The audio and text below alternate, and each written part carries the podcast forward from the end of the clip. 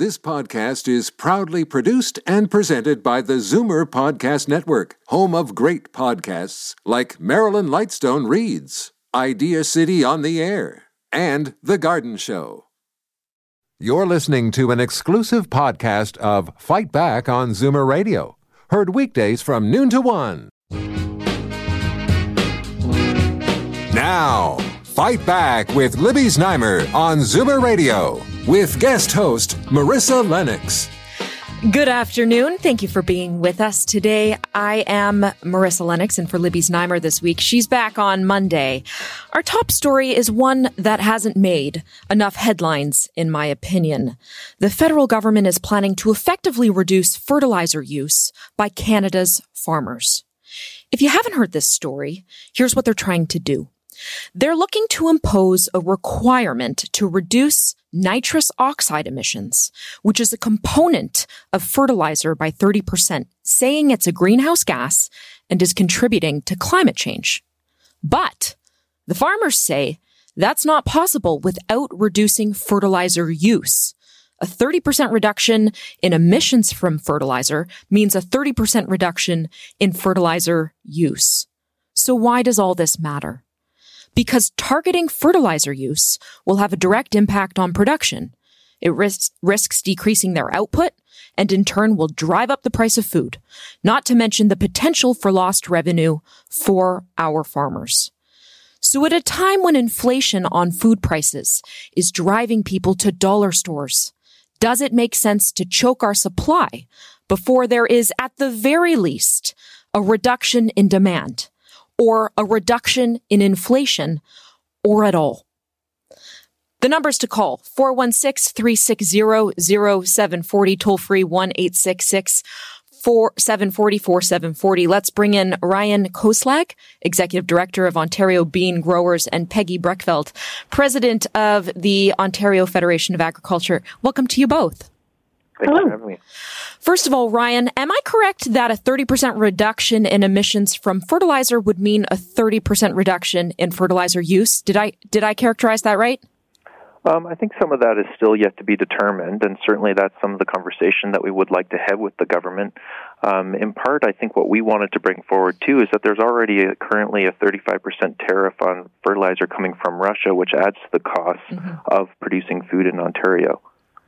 It hasn't been a good year for farmers, that's for sure. But Ryan, I take it you don't want the government to move forward with this. Why not? Yeah, I think uh, really what we always look at is having incentives for farmers to participate in new programs. You know, we already know that the foreign for our nutrient stewardship uh, program is providing some really great results on how to further improve the efficiencies, even though we already believe that our farmers are doing an excellent job as it is already.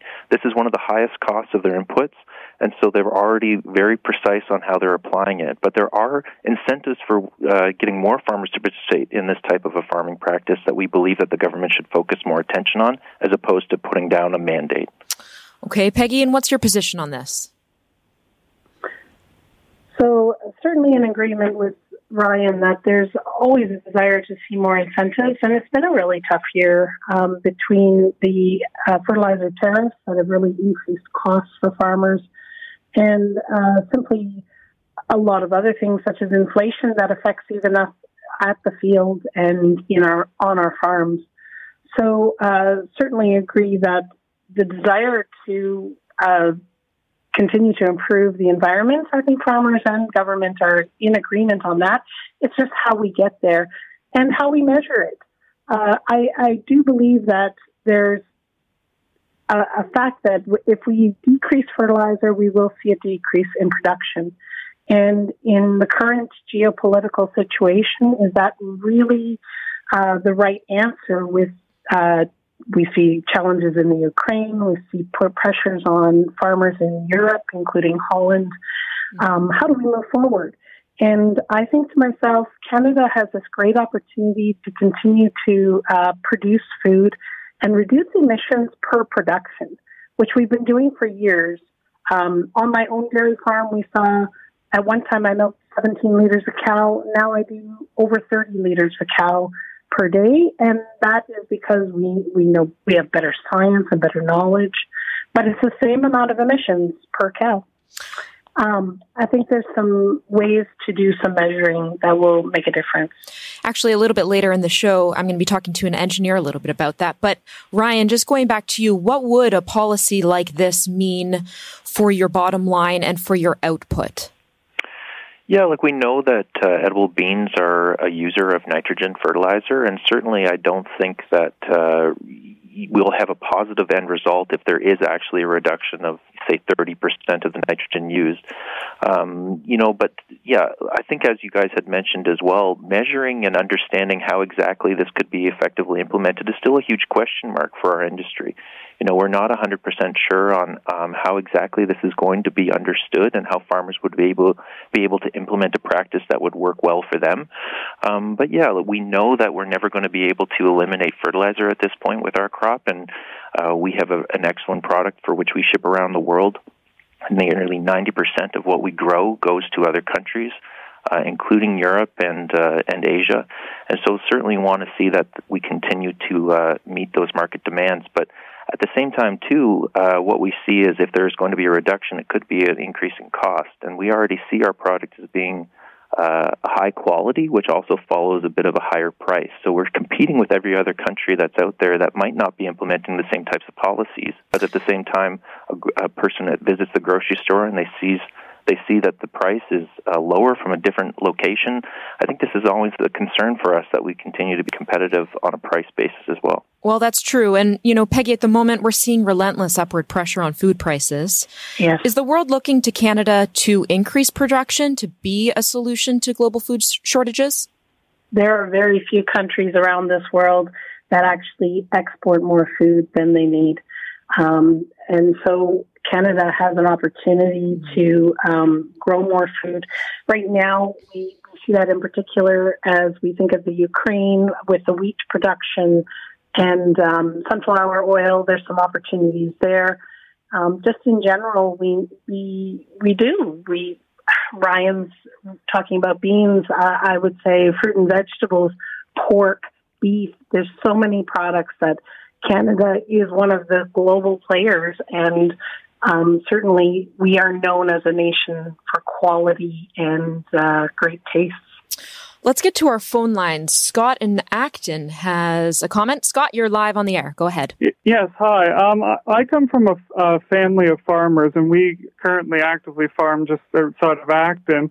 And I think that the reduction of fertilizer will really cripple how we do things, and well, people will eventually starve. So and with farming being the backbone industry of any society, I think we need more support rather than taking away what we have. Scott, do you worry such a policy could force you to close your farm? Yes, it would. It would heavily affect it, as you've mentioned earlier. That um, it would reduce yield and then in turn reduce profits. And we're already paying high prices for fertilizer. All right, Scott. Thank you for your for your call. Ryan, do you have any comment there? Yeah, like I think that uh, you know it raises the question when I when I think of the costs associated with uh, implementing a tariff. Um, you know, we've seen the government already uh, change their policy with regards to uh, companies in Germany using uh, Russian technology. I think that prioritizing agriculture and the production of food should be something that our government continues to pursue and examine because yeah, this is a backbone type of a, uh, an economy. Uh, agriculture has always been one of the biggest contributors to our GDP, and so it should be highly valued, and it should get some exemptions, and it should get some special treatment. I think when uh, we take a look at this stuff. Have either of you spoken with people in government about this? Have you been invited to the table as major stakeholders? Peggy, I'll start with you. Yeah, certainly provincially and federally, we've had conversations with um, MPPs and MPs, including the ministers of agriculture at both le- levels. Um, and do you get the sense that they're that they're listening to your concerns here? you know what? I, I think they, there's uh, certain background mandates that they, and pressures that they want to see. I think society is pushing everyone to be more concerned more and more concerned about the environment. And we acknowledge that. Even farmers, we, we have a desire to continue to get better. Um, Ryan mentioned the 4R program. It's just one example of ways that we are getting better and better. So it is about using fertilizer at the right rate, at the right place, at the right time, and using the right products. And and we have a bit of a certification program for them. And I think to myself that that drive is the same. The question is, how do you get there? And that conversation continues mm-hmm. both with uh, Ontario Federation of Agriculture and other major partners, including commodities like Ryan is representing. Ryan, let's talk about the tariffs imposed on fertilizer. Uh, you mentioned it earlier. They did see a big spike in price because of the um, the tariff that was imposed on them. A lot of products from Russia uh, saw a tariff imposed on them to the tune of 35%, but fertilizer was one of them. And I think many don't realize that Russia produces the majority of fertilizer. Is that right? That's correct. Yeah, on the eastern side of Canada, we do see that we have a lot of import of Russian nitrogen fertilizer, and that is uh, one of the highest used fertilizers in our growing regions, uh, and specifically for beans and canola um, yeah, what we see or what we would recommend is that the government takes a look at you know the tariffs and are they actually you know achieving what they thought that they might be achieving. Certainly, we're seeing that it's adding additional cost to our farmers, which I don't think is probably something that they would really like to see during an inflationary period of you know grocery store prices increasing mm. and at the same time too we know the other G7 nations that are also members of NATO that are not implementing the same type of tariffs. So again when I like I mentioned we have to compete with these other countries uh, for price and we see that our government is imposing a tariff and others are not. So uh, it really makes us question. And just for the listener I mean you you were already hit with this cost uh, that you were simply forced to absorb. And then is it is it such that then that cost gets passed down to the consumer? No, we always believe that uh, uh, you know that we are price takers. A lot of these costs don't get transferred down. We see the farmer's share of the food dollar decreasing all the time, and uh, yeah, certainly we have questions with regards when the tariffs are being applied because this is even applying to fertilizer that was purchased prior to the war even taking place. And uh, we've communicated to the government that if they don't want to remove a tariff for any future purchases, we should at least remove those tariffs that were applied to uh, purchases made prior to the war taking. Peggy, would you like to see the tariffs lift lifted rather? I think all farmers would love to see the tariffs lift. The cost on production um, is significantly increased with the tariff. Um, I, I, think the way forward is to find a way to get that tariff back um, I can understand how the government wants to put pressure on Russia. It's part of a bigger picture, um, but it does. It affects food security. It affects agriculture, which is one of our basic um, human needs: is food. Mm-hmm. If you ate today, a farmer grew it, and we need to ha- see more often um, that priority on some of our basic needs. Can you give me a sense, Ryan, of how fertilizer works? How do you know how much fertilizer you need? And are there cases where farmers use too much fertilizer? Yeah, so I think first off, we should understand that a lot of farmers um, have a previous background of working in their industry for a very long time, and with that comes a partnership that they've associated with uh, their their um, you know their input supplier. They work with agronomists. They test the soil. Uh, they work with universities, they work with other organizations, and they work with other farmers. And so, like I mentioned, fertilizer is one of the highest input costs of growing crops. They've always wanted to make sure that they're applying this at the most cost effective, yet producing the highest yields that they can possibly produce. So, um, you know, certainly we think that uh, there's room for improvement at all times, and this uh, 4R program is is is uh, going to help farmers get even more efficient. But uh, seeing government help our farmers invest in you know new technologies or uh, new programs or incentivize these types of uh, stewardship uh, type programs, I think is something that our farmers would be happy to see as opposed to uh, the mandates. Mm-hmm. And I should also mention, too, even with these tariffs being applied, we would also love to see the government invest in uh, nitrogen production facilities in, in Ontario or Eastern Canada because we can do that all here. We just need some help and some assistance from government. This is a long term game. Building those types of factories are, are going to be an investment for the future because we're always going to need fertilizer. We'll never eliminate it completely completely. We're seeing similar protests well, it's likely we'll see some protests here if the government does move forward. And we are seeing protests in Europe. Dutch farmers have taken to the streets to protest a policy that looks not too dissimilar from what the Liberal government has proposed. In this case, the government is mandating, mandating a 50% reduction in fertilizer use. So if this goes forward, Peggy, do you think that farmers here will take similar action? The situation in, in Holland is, um, it has a lot of lessons in it. Um, it talks a lot about the fact that if we continue to um, push harder and harder on farmers to absorb the costs and the responsibilities um, by themselves without uh, financial compensation uh, for taking care of the environment all by ourselves, uh, that that will uh, probably lead us to eventually there will be a breaking point, and they've hit their breaking point. Um, nitrous oxide does not only come from farms; it also comes from the cars you drive, from the airports, from the construction industry, such as concrete. And really, at, in, in Holland, they're asking farmers to bear the whole brunt of it. So, lots of lessons to learn. I think that uh, Canadian farmers haven't had the same lead up to to the current situation as what the Dutch are.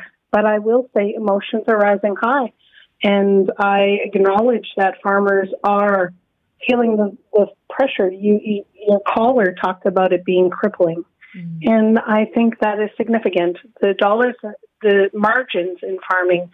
Are, are not so big that we could absorb a 50% reduction in our production.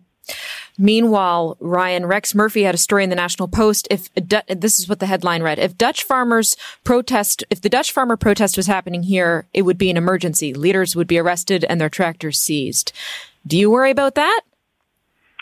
Um, no, I, I think that that might be a bit of a sensationalized uh, uh, headline. You know, I, th- I think that we do see um, a very level-headed approach in wanting to have these conversations at the forefront.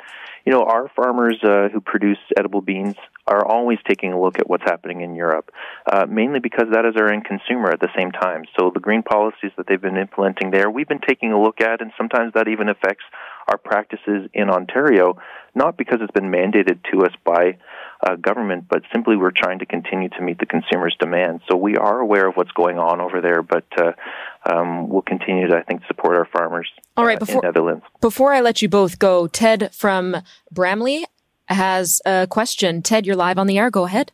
Hi there. Yes, uh, if they're serious about greenhouse gases, which they're not, they banned CFCs and replaced them with greenhouse gas. But if they're serious about greenhouse gases, they should have banned drive-through restaurants years ago. Look at Tim Hortons. I hear some laughter. Was that you, Ryan? Peggy? No, that would be me. um, my, I will. I will put it this way: we all have a desire to continue to improve air quality, water quality, soils. We want to protect. Um, it doesn't matter whether you live in the city or in the country. I think that uh, that requires continued dialogue of how to do it best. And Ryan's right. For organizations like ours, the goal is to go there and to continue to converse with government about what's realistic of how we can continue to reduce nitrous oxide emissions, but also have a thriving and healthy far, uh, farm community and continue to provide food for Ontario, Canada, and the world. All right. Thank you, Ted, for your call. And uh, Ryan Koslag, Executive Director of Ontario Bean Growers, and Peggy Brekveld, President of the Ontario Federation of Agriculture. Thank you both for your time. Thank you. Glad to be here. Thank you. I'd like to bring in Chris Grossman. He's an engineer specializing in emissions management and measurement. He is also the chief technology officer at Quantum Fleet. Chris, you know a thing or two about this situation. Although this proposed policy is new, uh, the movement toward using less fertilizer has been worked on for a while due to the pressures of creating more food without the use of additional fertilizer, obviously because of the cost. So, from your perspective, how do you assess what's going on here? Yeah, good afternoon, and, thank you for the time. Yes, the, the concept of trying to reduce the use of fertilization in farming, uh, both domestically in Canada and globally, is, is something that we've been focused on for several years. The the driver of that focus has largely been centered around the fact that farmers have gone through a tremendous amount of pressure as the cost of fertilizer has gone from $1,200 per ton up to $3,600 per ton over the last 12 months. Wow. Certainly, the introduction of legislation that reduces the use of fertilization puts an increased pressure on the necessity to be as efficient as possible with the use of fertilizer.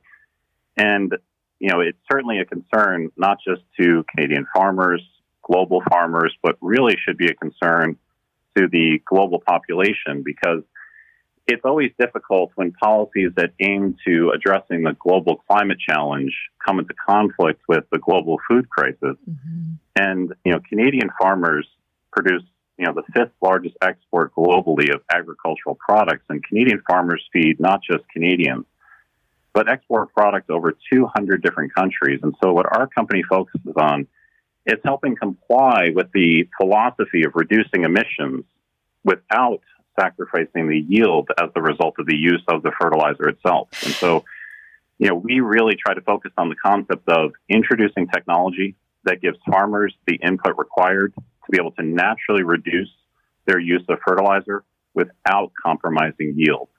Because well, the the improper reduction of fertilizer, where you know uh, soil quality can be detri- detrimentally affected, can actually have a negative impact on the environment. And so, ironically, the policies that introduce the use of less fertilizer, which is targeted to have an improvement on the environment, could actually negatively affect the environment and so this needs to be done in a, in a way where data and um, intelligence is used as a, as a primary driver for how fertilizer um, is used on, on these on these crops. Chris, that's really interesting. Go into that a little bit more. How would reducing fertilizer usage have a negative impact on the environment?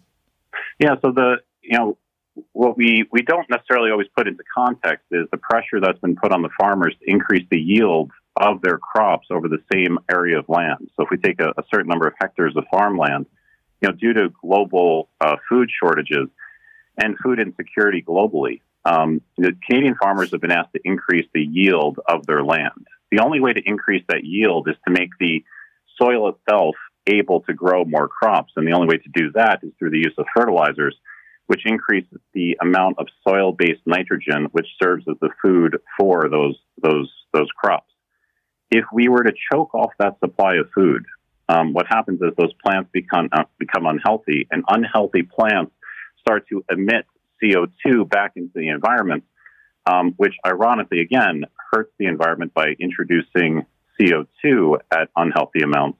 Which you know through the use of although you're reducing the nitrous oxide that's put in the environment, you're introducing CO2 to the environment. So again, it's it's really important to have this healthy balance mm. of reducing fertilizer in an intelligent way that it doesn't hurt the yield. Thus, we achieve both targets, which is to reduce emissions, but at the same time, not compromise the food supply. Because you know, one of the things that we feel very strongly about at, at Quantum Instruments is that the goal of reducing emissions cannot come at the expense of the food supply. Because globally, anytime we've had any type of food insecurity, there becomes this initial reaction that we're starting to see where social unrest is, is directly correlated with food insecurity. And so the yield of the farms has to be put at, at the top of the list of things that we prioritize. And we believe at Quantum Instruments that technology can aid in those decisions to use the proper amount of fertilization at the proper time. So let me just first ask do farmers overuse fertilizer? Is there an overuse of it? in farming? So it's not that I, I wouldn't categorize it as an overuse, but um, the the challenge is that the amount of fertilizer that you use changes on a day to day basis. So what's needed from a you know for the crop on one day may be very different than what's needed on another day. And so what farmers do is they they calibrate their amount of fertilizer for what's needed for the, the their land at any given time. However, due to weather conditions, temperature, the amount of ammonia that's being produced by the land. You know, there, there's opportunity on certain days and in what the University of Minnesota categorizes as hotspots, where you can actually dramatically reduce the use of fertilization in certain areas of your farm um, that it, it, does not have a negative effect on the, the yield, but does allow you to have a net reduction in overall fertilization. So, uh, a study that's been done in the United States to, to look at some of the farms that have been targeted by the University of Minnesota analyzed that from 1980 to 2010, there was no increase in the amount of fertilization that was used on these targeted farms, yet the yield was able to increase 60%. And what that showed was that there doesn't necessarily need to be a correlation with the amount of fertilizer that's used and the amount of product that's created, but there has to be data that's been able to be given to the farmers in real time and ideally directly to the fertilization machines so that they can understand the amount of fertilizer needed each day. So it's it's not just that too much fertilizer is used overall. It's the concept that there's certain hotspots and certain times of the year that less fertilizer can be used, and that's not always obvious.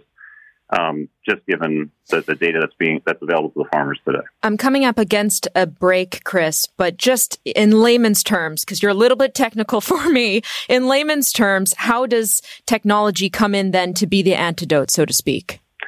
Yeah, the the very transparent way of, of understanding it is is that if you understand more about the the air that's coming out of the soil, you can decide how much fertilizer is needed.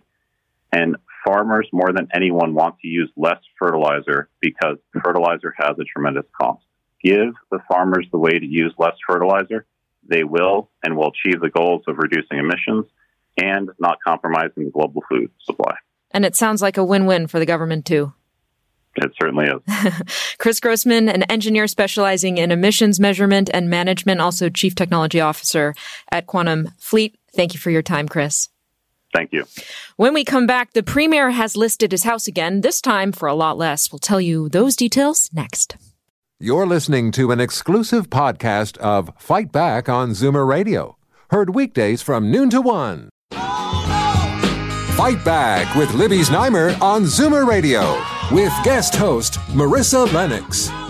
Welcome back. I am Marissa Lennox in for Libby's Znaimer. This week she's back on Monday for some well-deserved vacation. In the meantime, Premier Doug Ford's house is up for sale again.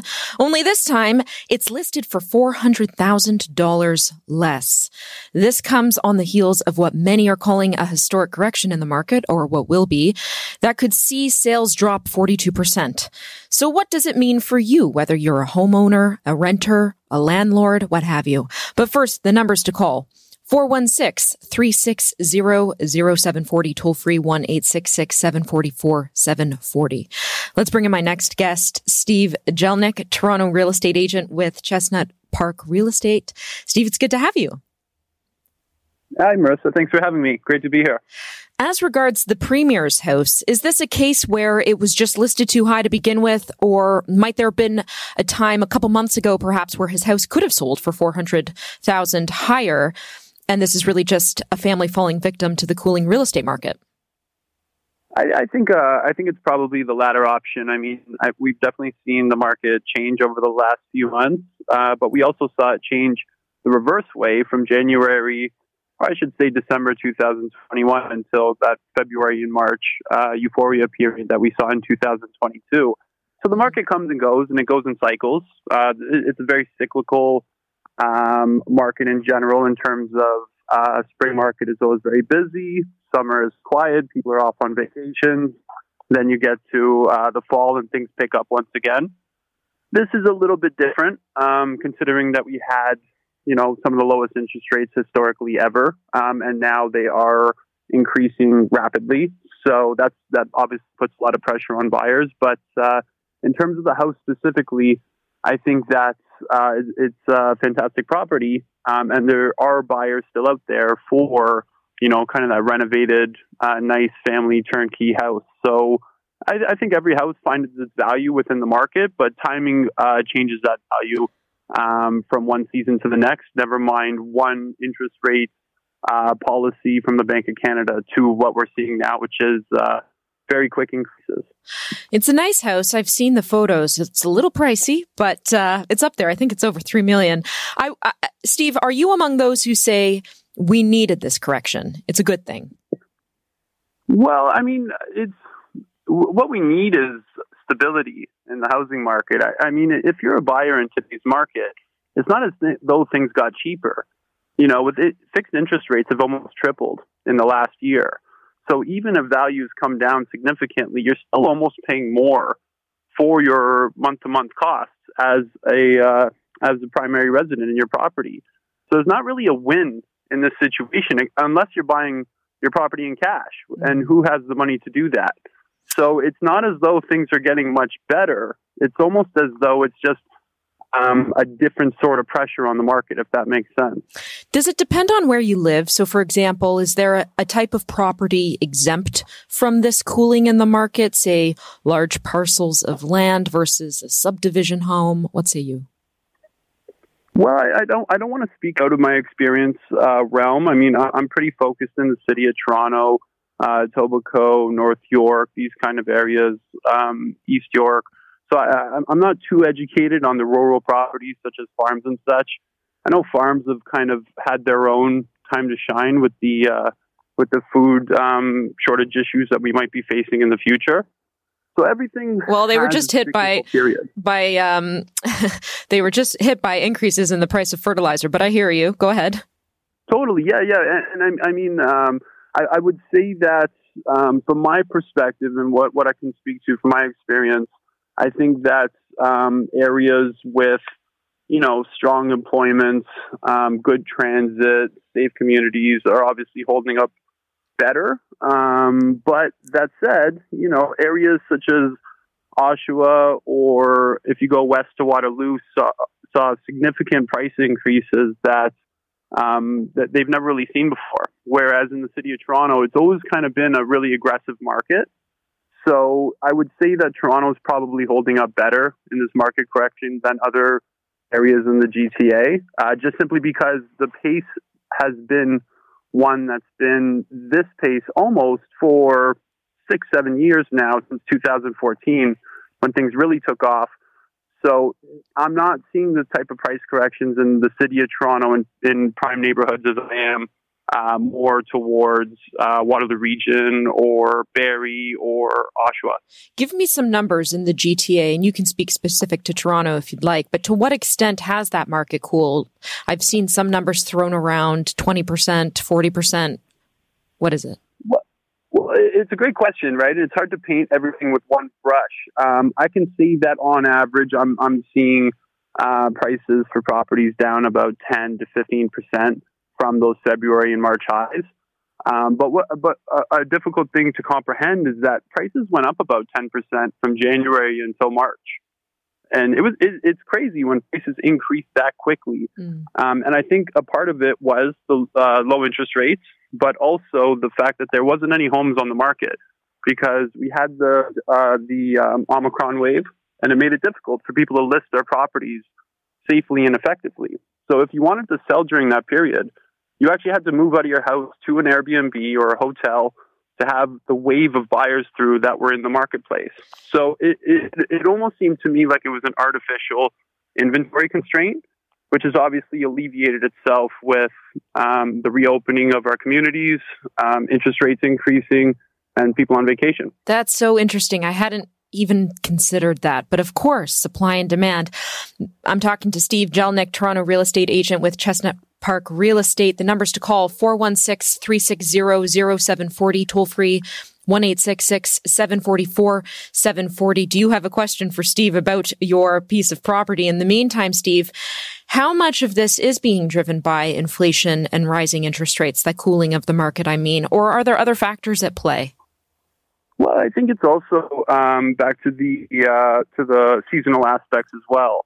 Um, I think a lot of people are on vacation right now, and if they're not, maybe their agent is. So you you add on this knee jerk reaction in the marketplace with interest rates tripling over the last six months. I mean, you could get a five year fixed interest rate for 1.5 percent um, in 2021. Now it's 5.5 percent. So that that's a big increase.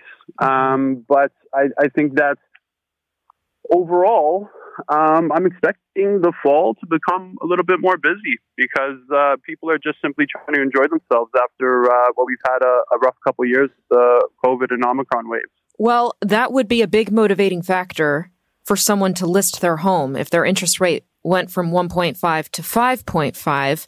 It seems like it's not a good time to sell.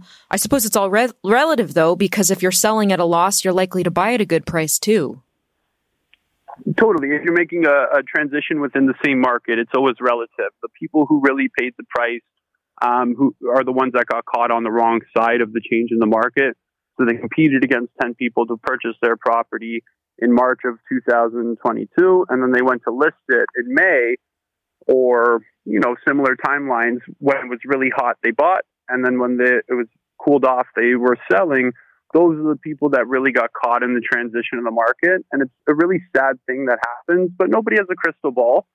Um, and people have to move, and uh, people have to you know, go on with their life plans, no and, matter what's happening in the real estate market. And it's not all negative. I mean, isn't the market up a big uh, forty percent or something pre-pandemic? Homeowners are still farther ahead than they were two years ago, are they not? Totally, yeah. And and the, the really hard thing to swallow is for first-time buyers because they're uh, they're mm-hmm. trying to get into the market, and now everybody, you know, the the the the common thread in the market is that we're in a correction but the reality for buyers looking to get into the market is that they're paying more in interest rates. Your purchase price has come down, but your interest rate, your qualification has become very difficult uh, to not only qualify for, but to also carry the mortgage month to month.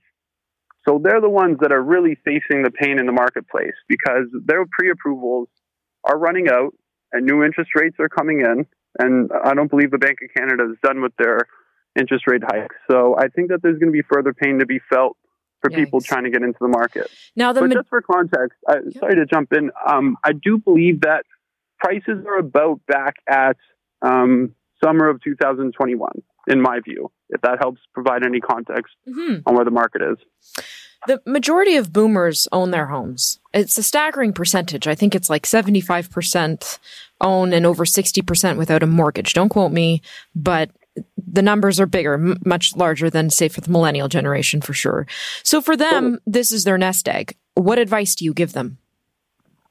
I mean, I see it often where um, people are, are, living in their homes. you know, they're they're creating memories with their families. They're taking care of the property, but I don't think people are really future proofing themselves within their homes. It's very difficult to make moves in the market from one property to the next. So if you can plan how to almost age in place as a uh, as an option in your life. You know, to get look into what a stair lift costs.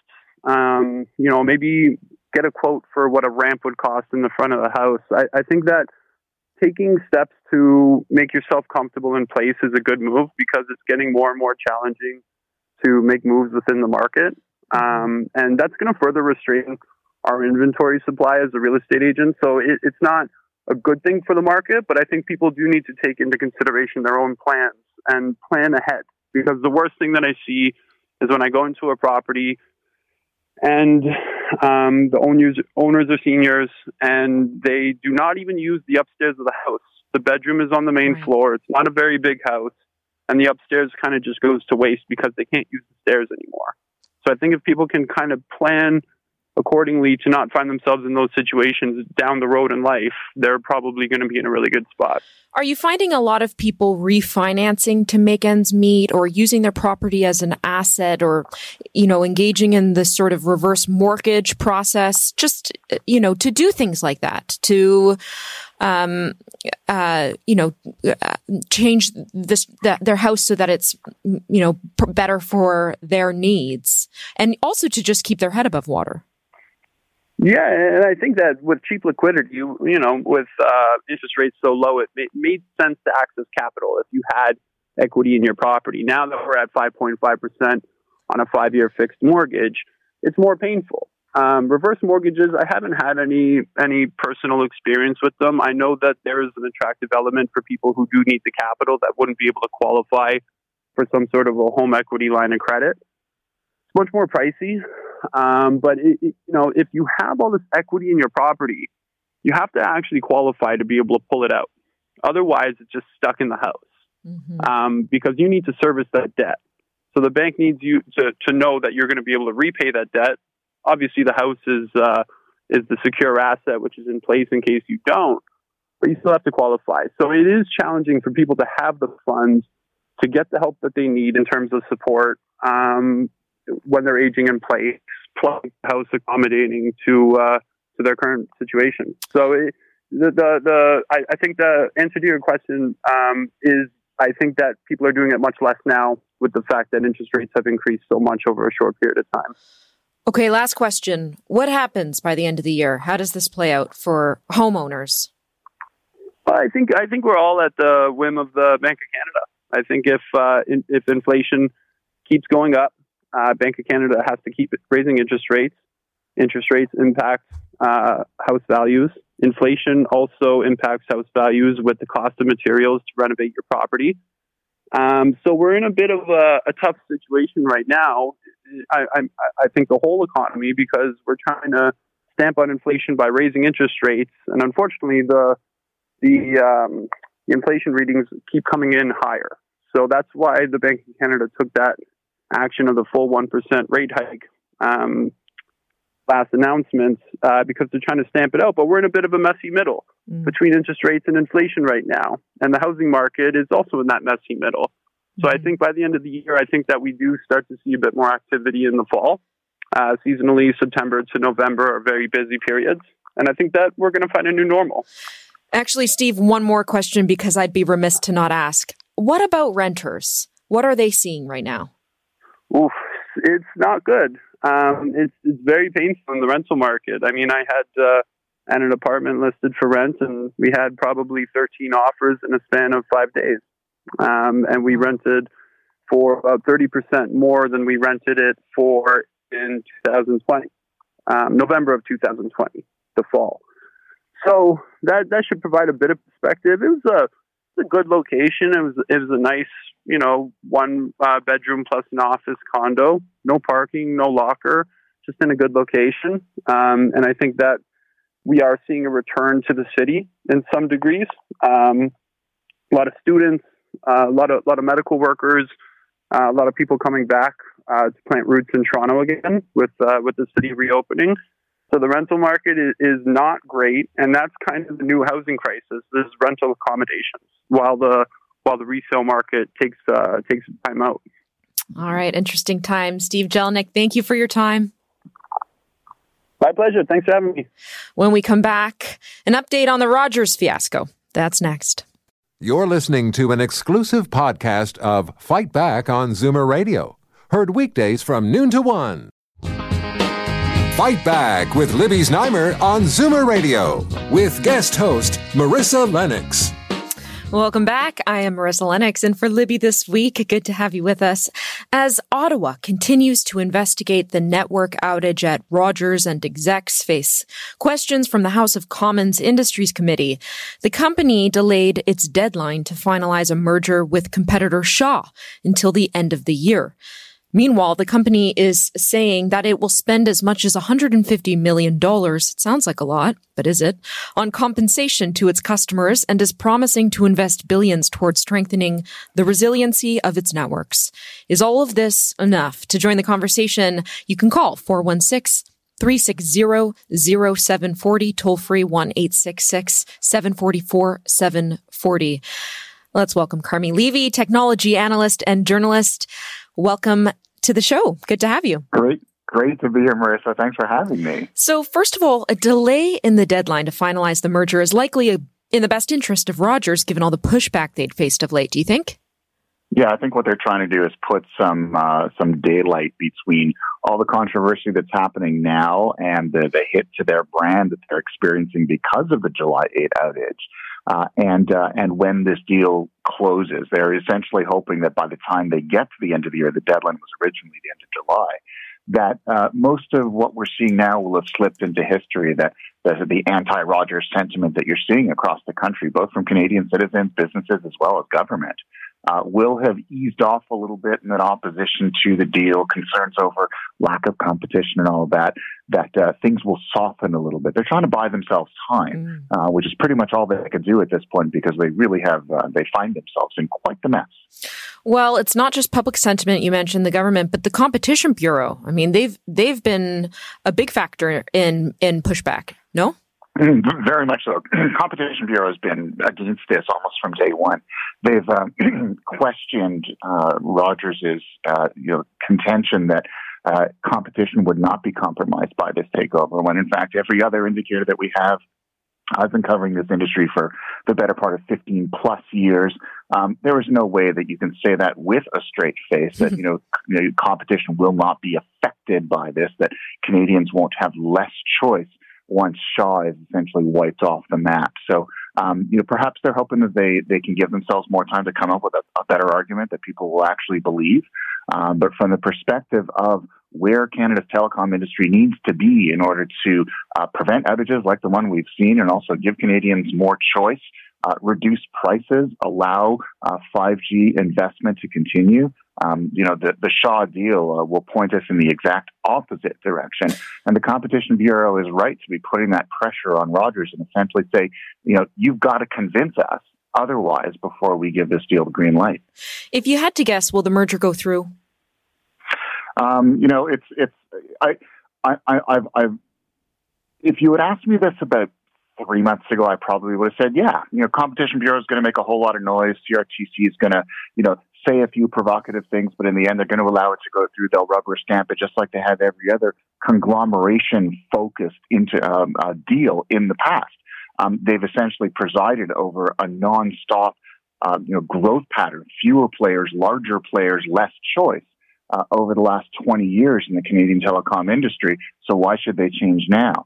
Um, but I really do think that the, this latest outage is, I, I, see it as a watershed event. I think it's changed sentiment among a lot of people. I think uh, it's finally forced us to realize that uh, our very health and safety is being put at risk by this trend, um, and it needs to be addressed. And so I think now uh, I think there's a very real chance of this deal not going through, and of uh, you know the, the, Competition Bureau, the CRTC, Industry Canada, uh, finally putting their feet down and essentially saying, you know what, the the old way of doing things in Canadian telecom needs to change, and it's going to start changing now. Rogers find a better way. If this deal does go through, explain to our listeners what that would mean, what that would look like. Uh, essentially, if you're a Shaw uh, customer, uh, you know you would now be subject to you know Rogers' uh, choice in Western Canada, and of course Shaw focused in Western Canada. It essentially means that Western Canadians will have one less choice, and there's also um, uh, less what I like to call daylight for any other smaller regional players to uh, to, to to build a business. Uh, if you're a smaller player, uh, what you do is you you build wholesale agreements or you you strike wholesale agreements with major national carriers, uh, hop onto their networks, pay them for the privilege of doing so, and then resell those services. Uh, on top of that infrastructure to your customers. Well, now, you know, there is one less choice there. And so if you're a Shaw customer, um, you have one less place to go. Uh, and if you're any other customer, this doesn't just affect them. It affects everyone else. There is now one major player removed from the Canadian telecom landscape. Um, and it means less choice, fewer options, less incentive for Rogers to toe the line in terms of how much those services cost you and what you get back in return. Um, so that value equation always goes down when a major player is removed from the market. Um, so it'll affect Western Canada disproportionately because Shaw has always been a Western Canada focused uh, player. But let's be clear, this is a coast to coast to coast impact, and it's bad news for all of us. Do you have a sense of how many millions of customers are with Shaw?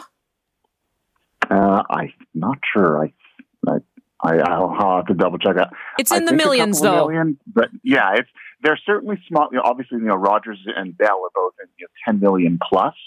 Um, but you know, the thing here is we sort of learned from the outage is that um, you don't have to be a customer of that uh, of that carrier in order to be affected by changes to that carrier. So in this case, uh, even if you're not a Rogers customer, it's going to hurt you regardless.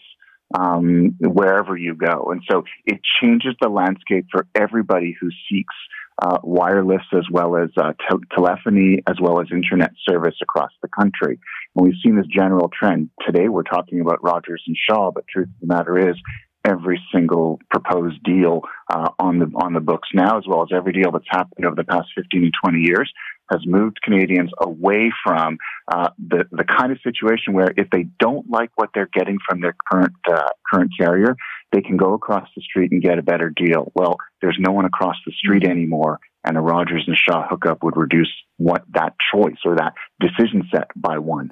I lived in the US for a period of time and I can tell you my phone bill in the US was a third of what I pay here in Canada. okay? That's crazy. Okay, Bill in Toronto. That, that, that always makes me cry, right? but but you know that there are some economic reasons. Canada is a, is a larger country and about one tenth the population, so the economics of delivering services across those populations is necessarily more difficult in Canada, but certainly that doesn't explain the, the difference. There are other factors in play. We could still be doing better. Bill in Toronto has a comment. Bill, you're live on the air. Go ahead. Yeah, your guest is right. It's called economy of scale. if they if you put a cable in the mile uh, in the ground, they have access to ten times the customers on that cable. So obviously, economy of scale comes into play. But I took a look at the competition thing and I thought, how many actual uh, carriers are there in the States? And if you look at it, there's really four major ones, maybe five major carriers. And they do have 10 times the population we've got. So we've got three carriers and, and they've got five. Really, how much more competition is there in the States? The, the reason their phones and everything are cheaper is because of economy of scale. You know, th- they're revenue base is 10 times larger than ours.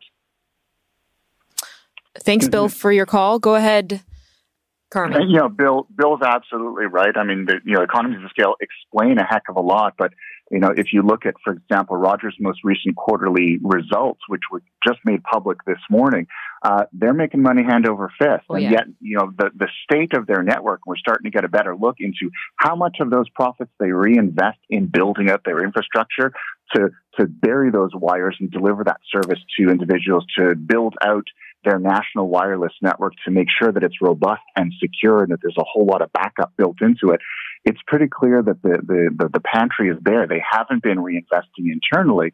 And a lot of those profits are going somewhere else. And so, you know, yes, the, the, the scenario, the context is, is more agreeable to a telecommunications company in the U.S.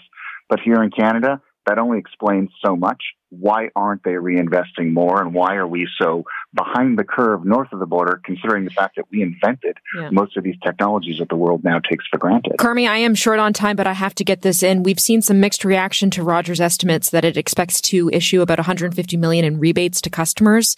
Um, I have yet to receive mine, by the way, but understand it's coming in August, apparently. We'll see. Still, is 150 million enough? 30 seconds it's an absolute drop in the bucket. They're so focused on reimbursing subscribers for what it costs them to have that service not available on that day.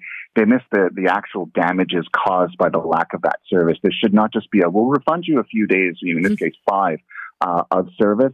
Let's understand and let's have government, uh, the government weigh in with legislation that forces telecoms to pay for not just subscription fees that weren't delivered, um, but also the damages that were caused to businesses, to individuals, to emergency services because those services weren't available. $150 million is just the start. That number should be way bigger.